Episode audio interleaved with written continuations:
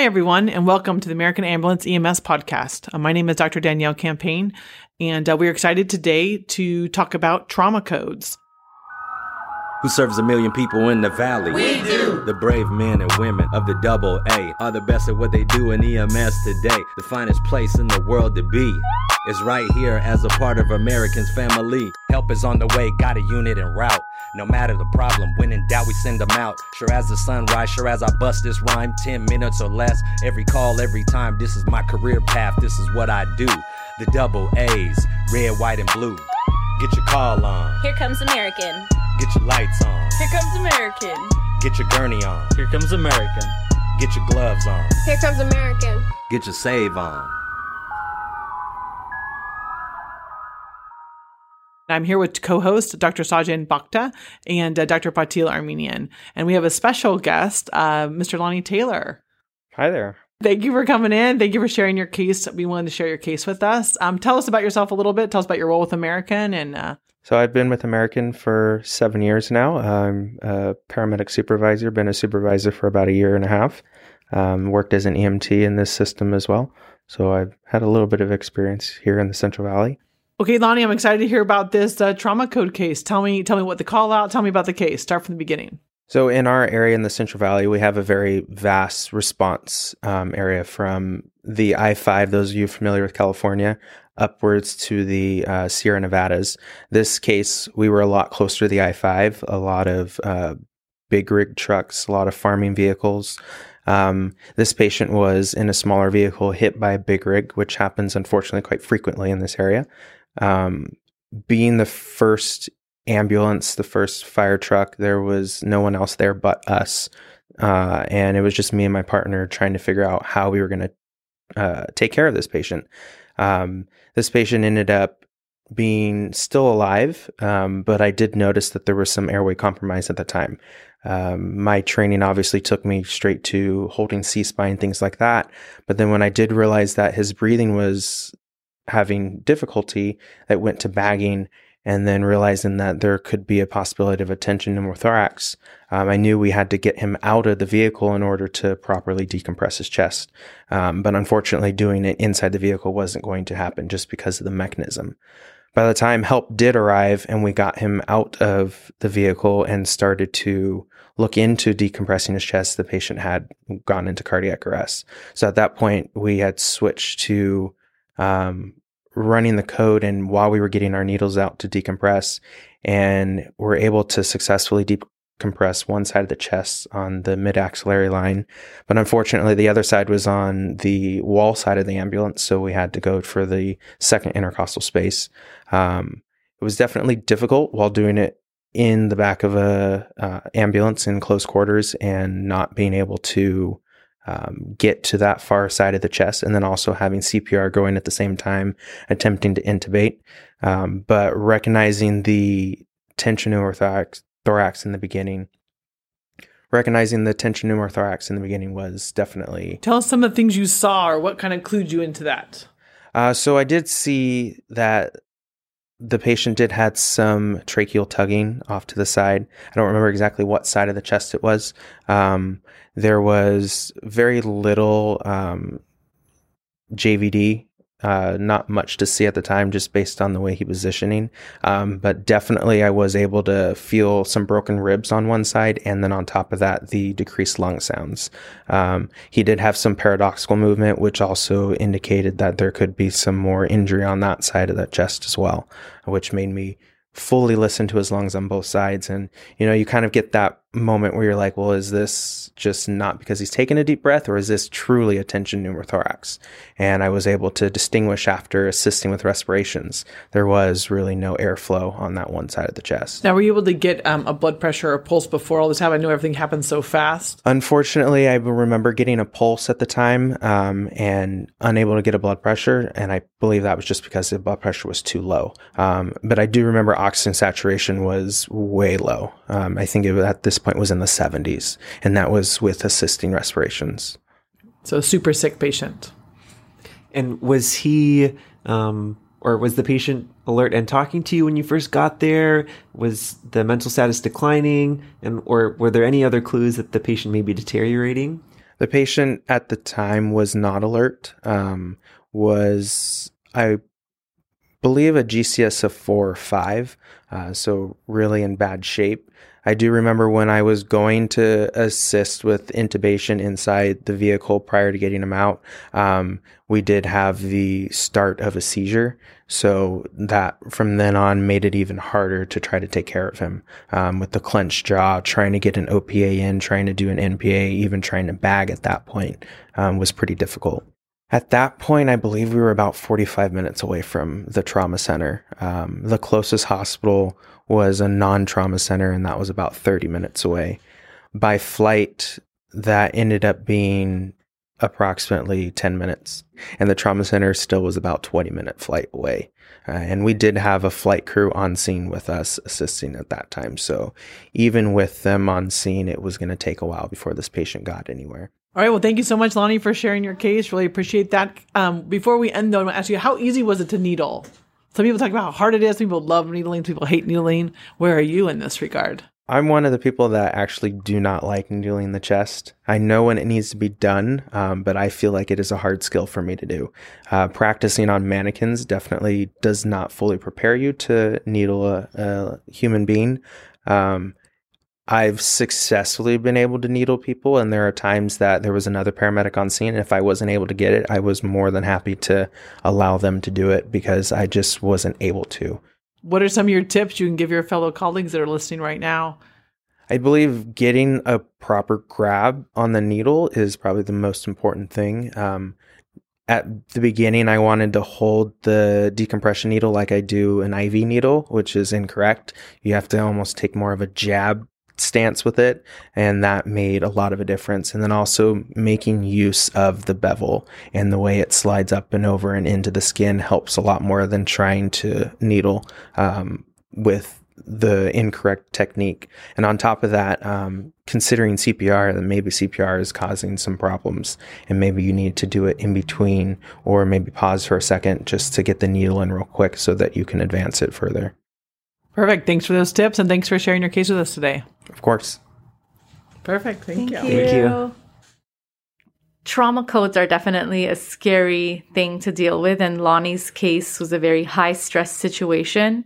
And um, how how often are we seeing trauma cases in general happening in the United States? Yeah, so trauma is one of the leading causes of death, you know, age 45 and under. Um, a lot of different sources talk about um, 41 million emergency department visits a year um, for trauma in the United States. That's a lot of visits. And then um, 2 million hospital admissions and kills three times the number of Americans that were killed in Vietnam. So it's definitely um, a big threat to also our young, healthy, working population. So they talk about there's it's 600 billions of dollars is lost every year on people who have to go through a traumatic incident, whether you got in your car accident, you broke something, you're off of work, and so it, the cost of healthcare and your lost productivity is over 600 b billion dollars. So it's a big, a big problem. And what are the most common types of trauma? Blunt trauma, penetrating trauma. Yeah, so there's there's two different types. Right? So penetrating, we talk about the gunshots, we talk about the stab wounds. Blunt trauma, you think of car accidents, you think of fall from height, fall off a horse, fall from a tractor, um, those kinds of things. Um, so blunt trauma is is more common um, than penetrating trauma, but there's more deaths from penetrating trauma. So you have more chance of getting killed if you're shot or stabbed, which kind of makes sense.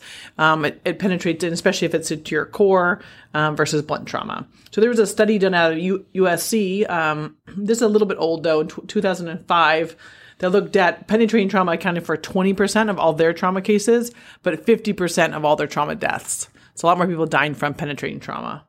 And what's our protocol here in the Central Valley um, for if our EMS providers are called out to a trauma case and they see that CPR needs to be initiated? Right. So initiation termination of CPR in the trauma patient um, is, is different between blunt and penetrating trauma because of these survival rates. So if they come on scene and the person's in asystole, um, they do CPR for one minute. If they're still in asystole, you're done. No transport anywhere. You call it on scene. Um, they follow the protocol. They need two people to call it. Um, so now they get on the scene. Um, if it's PEA, less than 20 beats per minute. If it's blunt trauma, they get transported to the, if the hospital is um, less than five minutes away, they transport them. So if the hospital is greater than five minutes away, then they terminate CPR for blunt trauma. If it's penetrating trauma, they transport to the hospital if it's 10 minutes away. And the idea is that uh, uh, penetrating trauma is a surgical disease, right? You got to stop the bleeding. So you got to get into that person's body and stop the bleeding, whether that's in their chest or whether that's in their abdomen. So um, they run that a little longer, hoping you can get to the hospital fast to give them blood and um, and stop that. Now, one of the things that's really helped trauma care evolve in the United States has been the establishment of regional trauma centers. And so here in the Central Valley, our regional trauma centers are CRMC and downtown Fresno and Kaweah Delta and Visalia. And so so this so this is one of the things that's really helped because all of the resources are concentrated at these level 1 and level 2 trauma centers. And so then you know that if you take your trauma code to these places, they're probably going to have the best chance of survival if they're close enough to even get there. Um, so let's say if you do have a trauma code and you're transporting them, how do you decide where to go? Yeah, so they have a trauma destination policy, and um, and this is one of the cases where most of the time you go to the nearest, closest, appropriate facility if you're like a medical code, right? So if you're having a medical code anywhere in Fresno County, you go to the nearest, closest facility. But this is where you can actually bypass uh, another hospital to get to a trauma center. So um, the policy talks about you can pass other hospitals to get to a trauma center, but only if the transport to the trauma center is greater than 10 minutes and you're going to go to the closest receiving. So if you can imagine, if we're way across town, you're not going to pass St. Agnes and Clovis to get to us and get to us in 20 minutes. You're going to go to the others. But if you can get to us within 10 minutes, then you're going to bypass them and get to us. Got it. So the goal is get somewhere within 10 minutes. Exactly. Um, and that's just that kind of, uh, those are the minutes. I don't think it's really been studied exactly, you know, is it 12 minutes or nine minutes, but that is the literature across the nation of that 10 minutes for, um, to get if not, then the patient gets called on scene. And one of the things we talk about is death after trauma. So, what does it do to? So, it's usually due to hypovolemia, like blood loss. You know, and our medics don't carry blood, so they can't really treat that. It's also due to a tension pneumothorax. And that is something they can treat with needle thoracostomy. It could due to a tamponade or airway obstruction, and they can treat the airway obstruction with bagging for them or opening up the airway. And then just respiratory arrest, sometimes due to a high neurological injury if they got a high C spine injury. So, a few of these death from trauma, whether it's blunt or penetrating, they can fix. And that is the tension pneumothorax and the airway obstruction and breathing for them. So the biggest push um, that as the medical director I want them to do is to needle unseen, right? And I know that's a big push, and um, there's been some studies behind that, and just kind of to relieve that uh, pneumothorax. And Lonnie kind of talked about that in his case, how the patient had these signs of a tension pneumothorax then coded, and so when they are in arrest, you want to needle both sides of the chest. Right. And it's hard in a patient who doesn't have a pulse to think about these things. Our natural instinct is to start CPR and continue CPR. We're really pushed in medical codes to continue high quality CPR at all times. Um, in this case, they could be dying from a tension pneumothorax, and it's really important to fix what's wrong. And sometimes it gets a little confusing, but needling the chest is really life saving maneuver. Right. And I know people are nervous, like, am I doing this right? Am I going to hurt the patient? I always like to say they're already dead. You can't hurt anybody if they're already dead. So the only thing you can do is help them. And there's been some in this system, some great ROSC after um, needling the chest. And so they have uh, two that I know of just off the top of my head that have walked out of our hospital totally alive after being needled by American ambulance. And so I'm really proud of our crew. Like, um, Wow. the quality improvement committee through SEMSA um, really looks at this. And every month we look at how many people are getting needled. And this is why, because if you could save one guy's life, it's worth it. Definitely. So, Danielle, what are the different areas that we use for needle thoracostomy? Right, so our two sites um, that are in our protocols. The first is the primary site, which is going to be your mid axillary line, fifth intercostal space. People talk about the nipple line in a male or the breast crease in a female. That's like the primary site. Um, then the secondary site, so say you attempt that or you can't reach it or for some reason, then you go secondary site, which is anterior midclavicular line, second intercostal space. Um, this is supposed to be done on scene as quickly as possible prior to transport. And just to give you an idea of where these sites rationales come from, um, there are a lot of meta-analyses that kind of try to see the depth of the subcutaneous tissue in these different areas. Um, for example, there was a meta-analysis that was published in 2015, um, looking at thousands of patients and looking at CT scans and trying to determine where the depth of the subcutaneous tissue um, allowed for the greatest access to the pleural space. Um, So basically, like if you needle somebody, it might not actually get in where it's supposed to go, right? They had Right. too big of tissue on their chest, or they were too muscular, and it never went in, even though you thought it did. Right. And the classic teaching is to go in the midclavicular line. And the reason we've moved away from that is because as the population of the United States becomes a little bit more obese, we tend to carry that more in our anterior chest than our lateral chest.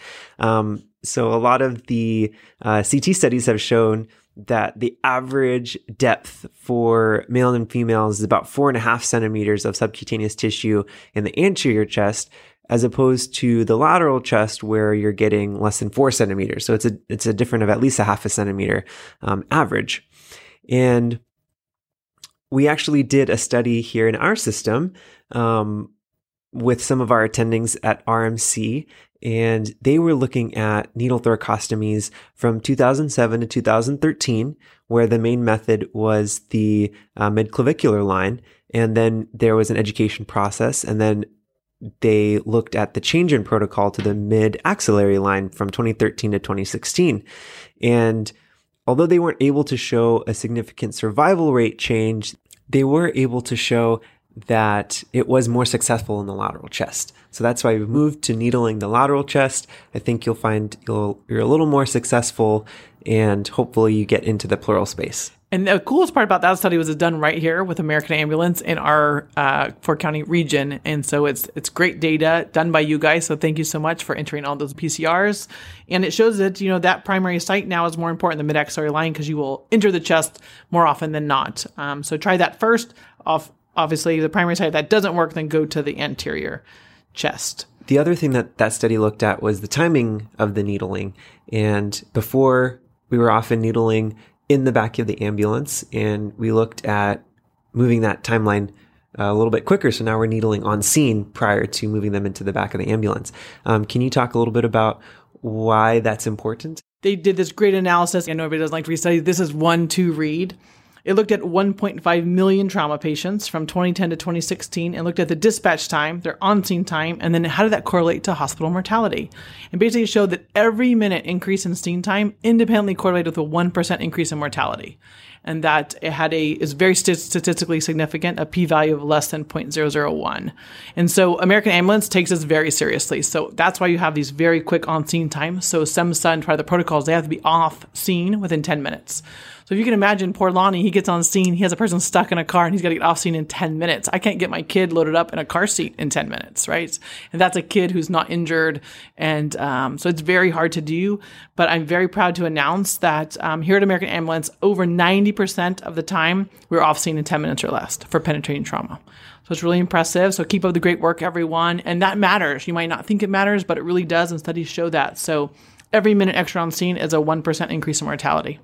Those are real numbers. That's really impressive. So that's good to know. So just ship them and run, basically, right? Yeah, so we're kind of a load and go system, is what SEMSA has created for trauma specifically. Uh, actually, all stats are a load and go system because we know mortality increases as you stay in play. The only difference is on a medical code, they have you stay in play longer.